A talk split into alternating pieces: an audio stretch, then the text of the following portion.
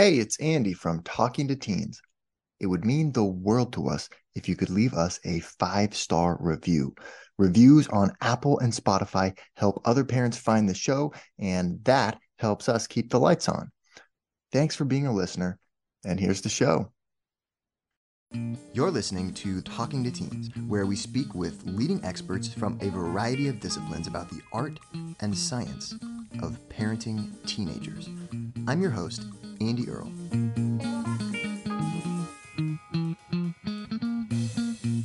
Hey, we're here today with Berna Anat talking about money.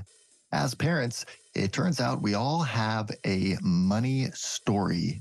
And research shows that the way we think about money was largely programmed into us between the ages of seven and nine years old.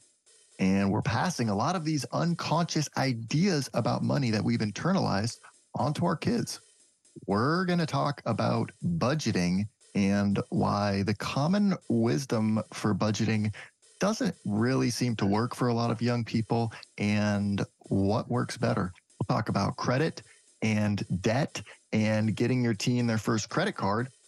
And we'll look at a little hack on how to give your teenager a massive jump start on their credit score that I'd never heard of before and wasn't familiar with. And I think it's something that a lot of parents don't know about. All that and more is coming up on the show today with Berna Anat. And Berna creates financial education media all over the internet. She's the daughter of two Philippine immigrants and she taught herself how to pay off over $50,000 of debt and then did what any millennial would do yelled about it on the internet. Her work has been featured on platforms such as Forbes, the New York Times, and BuzzFeed. She's been named the most entertaining financial content creator two years in a row, and she's the author of the new book, Money Out Loud. Really excited to speak with Berna today about how parents can discuss money with teens. Berna, thank you so much for coming on the show. You've been talking about money for a long time and have a community online, it seems like. How did you get interested in this topic and think that money was such an important thing to be talking about? Oh man, totally backwards. That's how I got into it. I grew up wanting to be a writer. I wanted to write in magazines. I wanted to be the editor in chief of 17 magazine back when people read magazines. And I'm a Filipino American daughter of immigrants from the Bay Area. And I joke all the time, lots of Asian American immigrant families, you have four choices growing up. You're either can be a doctor, a lawyer, an engineer, or a disappointment. And I ended up going the disappointment route, and my family eventually got used to it. But yeah, my family does not come from any kind of money at all. No finance background in my family. Both my parents are immigrants, and I majored in communications and PR in college. The way I found myself in the world of money was really I found myself first in like shame and sadness. I was like in my mid 20s, early 20s here in New York City I was a freelance writer, AKA extremely ridiculously, like poetically broke. And I had $12,000 of credit card debt and I had $40,000 of student loan debt in that moment. And I was like, cool but i you know i felt so shamed about my debt and so confused but no one else around me was talking about money so i just assumed I was the stupidest. I assumed that I had, I had, the worst. It wasn't until I started to like, okay, well, what if I just Googled, you know, like very millennial? I was like, I'm just going to Google how to budget. I'm going to Google how do you get out of credit card debt? Because we didn't learn this stuff in school. No one was teaching me. So this is like the millennial way of University of Google. And I started to, you know, learn stuff on the internet. I started to read books and listen to podcasts, and people were like, oh, you're getting into money? You should read this book. You should listen to this podcast. This guy's my favorite money guy. And then I was like, I noticed one day, and I love to say this now, that the money world is hella male, hella pale, hella stale. It's just like oh, older white dudes everywhere giving older white dude money advice. And it's not bad advice necessarily. It's just coming from the face of a person I can't relate to and like a voice and a life I can't relate to. So really that's how it began. I started to sort of learn out loud. I posted on my Instagram like, here's the budgeting thing I'm learning. What do y'all think? People were like, what? Like we can talk about money like this. Women can talk about money. Women of color can talk about money. That's really where it kind of blew up from there.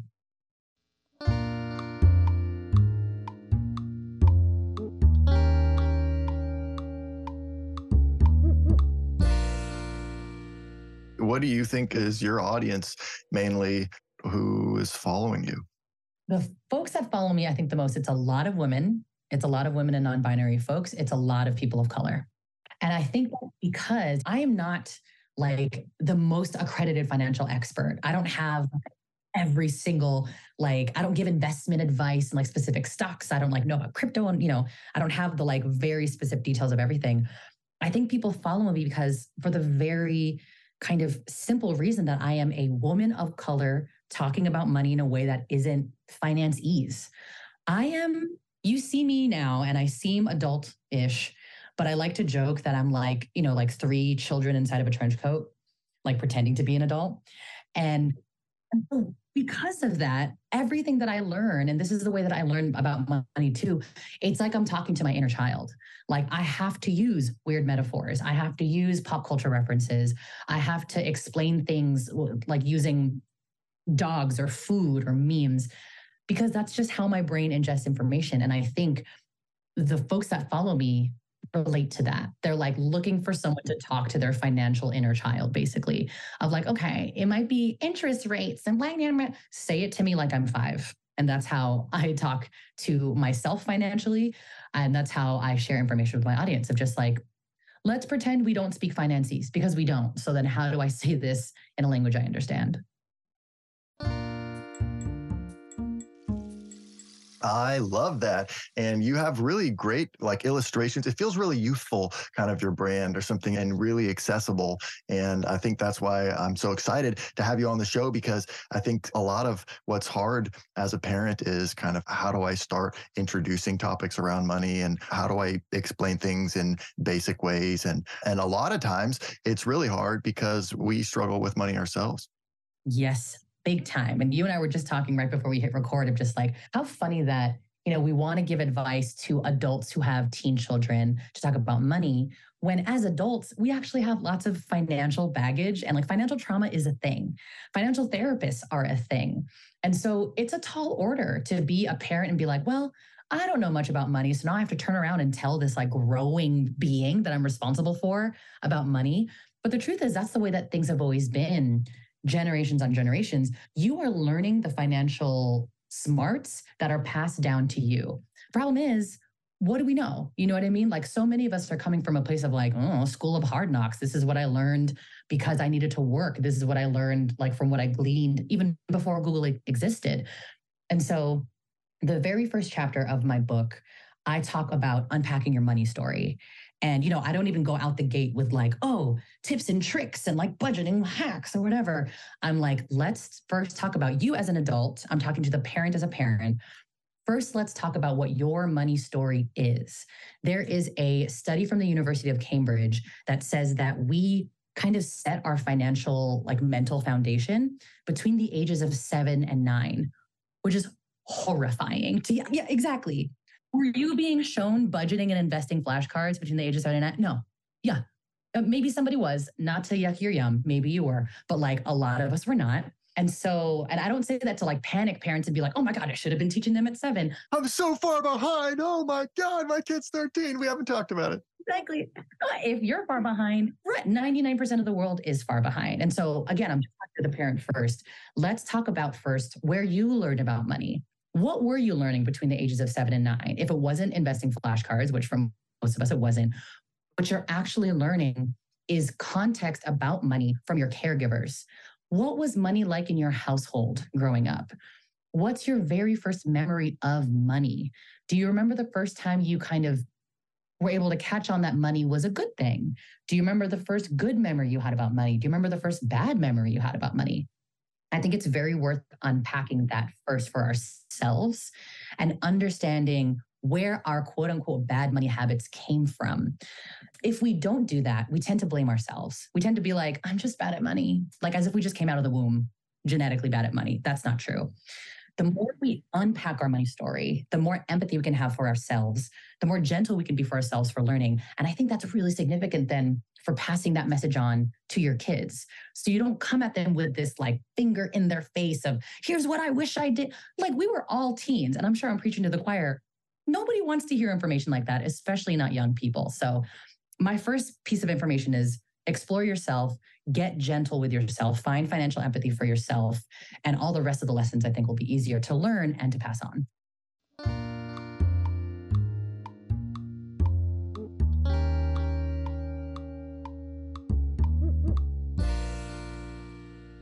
the whole idea of having a money story and thinking through it was really interesting. And I started thinking through mine and following some of the prompts you have in the book. And it kind of, there's a lot of stuff that I started kind of remembering, like, oh, yeah, actually, we did. It was kind of like that when I was a kid. and it's like, I don't know, kind of uncovering things that I hadn't really remembered or thought about for a long time just about how we talked about money and treated money when I was really a child. And yeah, it's really interesting to think about how that just those general kind of ideas about money or how money works might then be showing up in our life today. And yeah, we have to connect with that before we can really do anything else. Exactly. And I know that you know, I'm not a parent myself. I am surrounded by parents though. And I understand that it's a lot of pressure to like heal yourself and heal your problems, quote unquote, so that you don't pass it on to the next generation. And I think that's impossible. It's impossible to heal and then give them the perfect thing within your own lifetime. And but I think it really matters to just start and ask yourself those questions. You know, there's I do have in that first chapter a licensed therapist kind of walking through what the prompt should be and how to treat yourself. But I've, i think the number one piece of feedback I've gotten about my book so far for folks who've read it is I keep hearing, Berna, I love chapter one, but I had to go put it down and like walk a lap around my block afterwards because then we're just like confronting very deep and intense things. And so go slowly, go gently with yourself. Financial therapists are also a thing. Maybe that's something you could explore if you have the time and space and resources before, you know, coming down too hard on your team about money. Yeah. And I always think, you know, less is more in terms of how much you tell teenagers or how much you lecture them about stuff. But if you are doing some of these exercises and reflecting on your own money story and you have some interesting things that you kind of identify about yourself or realize about yourself, I think it could be cool to then also go and have a conversation about that with your kids and say, hey, you know, I was just, I've been reading this book and or listening to this podcast and it got me thinking about how we treated money in my family when I was a kid. And here's a few things I noticed. And what have you noticed about how we treat money in our family and that kind of thing, which I think could really lead to a cool conversation. Absolutely. I'm like clutching my chest because I'm like, this is, you pulled it out of my brain. This is exactly what I hope people do is that, you know, it's not let's shove money out loud in, into the face of teenagers and be like, learn it or else. My fantasy is that folks of any age, and especially parents, aunties, uncles, anyone who's like a mentor, takes this book and starts conversations with young people and helps them walk through the conversation about money side by side. You know, like it would be my fantasy if someone really pulled their kid aside and been like, I'm reading this book. Here's what I learned. What do you think? Because in my experience in working with teens, I worked with teen programs in the, at the YMCA for about five years. My number one thing I got out of working with teens is they want to be talked with. They want you to sit next to them and speak to them with respect, with relatability. I'm at your level. That's how you get them to listen. That's how you get them to open up and talk. And so, what you just said, I'm just like, that's exactly what I want to happen. How beautiful that, like, your team gets to see you learning at the same time and then they feel connected to you in this way that's not coming down at you and i have the lessons it's like this is confusing for everybody even an adult like great let's open it up yeah. And even if a lot of the stuff that you talk about in this book isn't something that people have done a lot before, it's all stuff that you could start doing now. Even just eh, how cool would it be to say to your kids that, you know, I really want to start understanding our family budget better and just getting more of a hold of our finances as a family. And I realize it's something that I haven't done that well of, but let's start doing it together.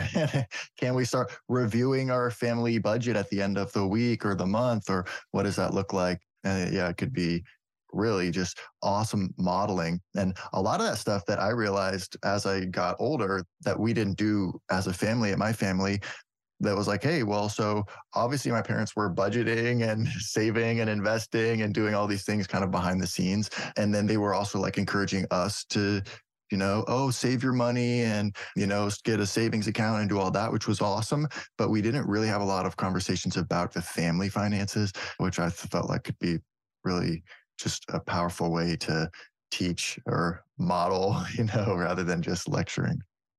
Exactly. I've met a very small handful of adults who will talk about money. They're like, yeah, actually, my parents talk to me very regularly about money. Or, you know, like we did have, like, it's very rare that I find it. But when I've encountered those people, those are the people who are the most fearless about money. They're the most like, yeah, money doesn't freak me out. It's something that I use. I, I, know how to get it. I know how to manage it, but it's not the source of anxiety for them the way it is a source of anxiety for so many of us. So I'm just like, I've seen they exist. These unicorns exist in the world, and we can make these unicorns if we wanted to, but it does take time.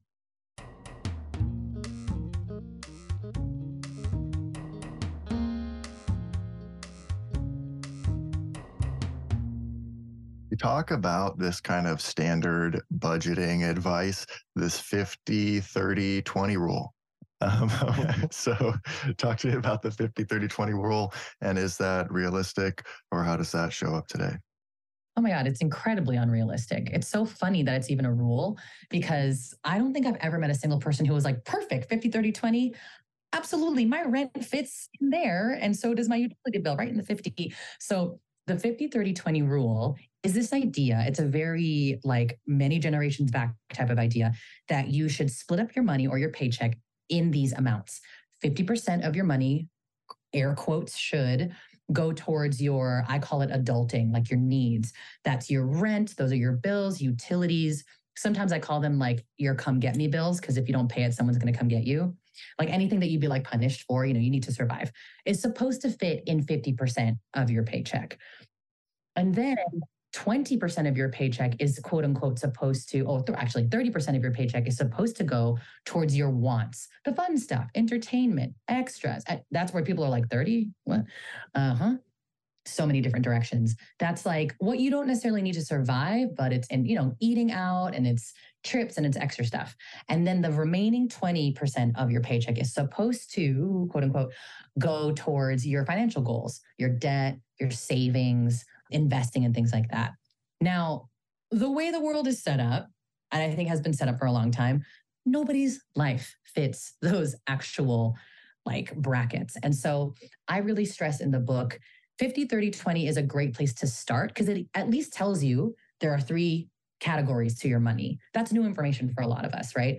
Three ways that you can split up your money. But the 50, 30, the percentages, you can mess with those as much as you want, as you need to. You need to mess with them. And I think the fun thing about budgeting, what people don't teach a lot, is it's a learning process and it's like a stretch to fit process. So you mess with those percentages. At one point, I think the percentages for me, I was heavily paying down debt, like like manically, like really focused on it for like three years where I was like, I'm moving back in with family. I'm having no fun, not no fun, but very little fun. And it was looking more like 67% of my paycheck was going towards my student loan debt. So that's 60, where it was supposed to be 20, it was like 67.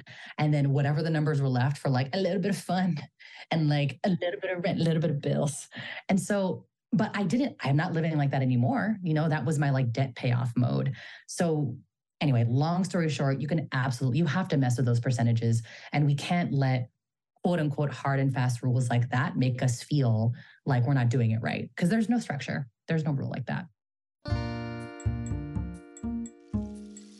It does make sense that in different phases of life or different stages, we'll have to kind of adjust those depending on what our goals are or what's most important to us or what's happening in our lives. But it's cool to just start thinking about it. I wonder once you have those, uh, like, what do you, how do you actually translate that into action or helpful utility. You know, you've got this and you kind of got your buckets worked out that this is kind of what's going to be a good amount for me. Then how do you, what do you do with that? Or, Oh man. So I think the easiest way to do it and like get it into action first is to set up either those separate bank accounts or if you use something like an online bank account like Ally, this is not sponsored. I just love them. If you use a bank account like Ally, you can take like your checking account and split it up into sections. So you can have like in your one checking, isn't that wild? In your one checking account. That is smart. It's wild. Like, and it's not, it's so recent, this technology. I don't know why. It should have been a thing a very long time ago. But you can take one checking account and split that up into your three categories so that when you're depositing money into that checking account, you could be like, I want $50 to go into my needs. I want $30 to go into my wants. Da, da, da. Like you can split it up. And really, you can make as many categories as you want. You can have like a avocado toast every day category, or like you can have a I'm a sneakerhead category, whatever you want, as long as you have your categories, right? And then I say, when you get a paycheck, I want you to give every single dollar a job, which means like it's like no dollar left unbudgeted. You should like your paycheck is at like a thousand dollars. Every one of those dollars should be put in one of your buckets until you get to zero. And that is that's budgeting right there. And I will tell you right now, the first few times you do it, you're gonna you're gonna mess up for sure. You're gonna be like, oh, way too little here, way too much there. Yeah, then reality actually, there's no way I can get by on this much here. Exactly. Or like I was really overzealous with my avocado toast budget when like I couldn't even pay like the rest of my phone bill, whatever. But it's those sort of like hitting your head against the wall moments that teach you a little bit more about your money life. And just so folks know, like it took me, I want to say like six to eight months to even be like, I think I might have one or two rules correct here. It's like you sort of have to feel your way through it and give yourself a lot of grace when you're feeling this out. Another very important tip is that you might not even have to do this manually. A lot of employers will actually split up your paycheck for you and put different parts of your paycheck into different bank accounts if you want them to. So then you don't even have to touch the money. It's like budgeted for you before you even touch it, which is really good if you feel like impulsive, you don't want to touch your own money, you're afraid you're going to like mess up the flow. If you have an employer who can split it up, I very much recommend that. Hey, we're here with Berna Anat talking about how parents can discuss money with teenagers. And we're not done yet. Here's a look at what's coming up in the second half of the show. First thing that comes to mind is that we were lied to. We were lied to so intensely, like our generation. I feel like we were sold, as my friend likes to say, like a crappy bill of goods. The understanding is like, oh, at least, you know, I was very, I was like a nerd in high school. I was like, the most important thing to me and my friend group was like getting into a good college, the most impressive college possible. And then we had to sort of feel our way around scholarships and financial aid. But it was like, doesn't matter. Like, whatever the most prestigious university is, we are told that if you get good grades, you'll get into a good school. And if you get into a good school, you'll definitely get paid well. Doesn't matter how much it's going to cost to go to that school, you'll pay it off. Like that's the idea. I do not blame our like Gen Z and newer generations for being like kind of side eyeing college. What's also scary is, you know, the way that I also signed up for my first credit card. I was like a freshman or sophomore in college. And I'm not going to say the name of the bank, redacted, but there was a bank that had a table on my college campus and they were just giving out free sweaters. They're like, here's a free sweater if you sign up for our horrible interest rate credit card. I was like, what's the interest rate? I want a sweater. So I signed up. And turns out, like years later, I learned about interest rates and a horrible interest rate. And it was a horrible bank, also, like morally terrible bank. But it's that, it was that simple to be predatory to young people. Young people are watching your actions. They're watching what you do. They're watching very closely what you do. And then they're copying what you do. And so, in the very last chapter of my book, I talk about financial activism, right? And how the way you move your dollar can affect the world. So, if this is something you want to pass on to your young people, you need to live it first, right? Maybe you're having open conversations about you're using this much a percentage of your paycheck and giving to a charity or giving to a nonprofit, or you've set up recurring donations to this mutual aid fund and why. This is why I do it. Or maybe you're having conversations with your teen about here's why we started shopping at the smaller local grocery store that sources like from the local area versus going to the big box store. Here's why we stopped ordering stuff out of Amazon because Jeff Bezos doesn't need any more of our money. Here's why, you know, like we're doing this fundraiser to like raise funds for the specific cause, like talking your young person and like showing your young person what you do with your money that is more than just spending if you're intentional about your spending and you're showing that to your teen, they will learn. That's a principle that they should kind of adopt, that that's something important to them. I wish that I had, like, if I could go back in time or if I could sort of like auntie myself, I wish I had someone who was showing me, like, oh yeah, you know, like, yeah, we can go shopping. Let's go shopping though at the smaller store that's like owned by a Filipino family that we know because when I spend my money with these people, I'm saying to them, I want you to succeed. Like when you're giving your dollar to somebody, a company or a person, you're like, I'm voting for more of you. Want to hear the full interview? Sign up for a subscription today. You get access to all the interviews I've conducted, as well as new episodes weeks before the general public. It's completely affordable, and your subscription helps support the work we do here at Talking to Teens. Thanks for listening. I'll see you next time.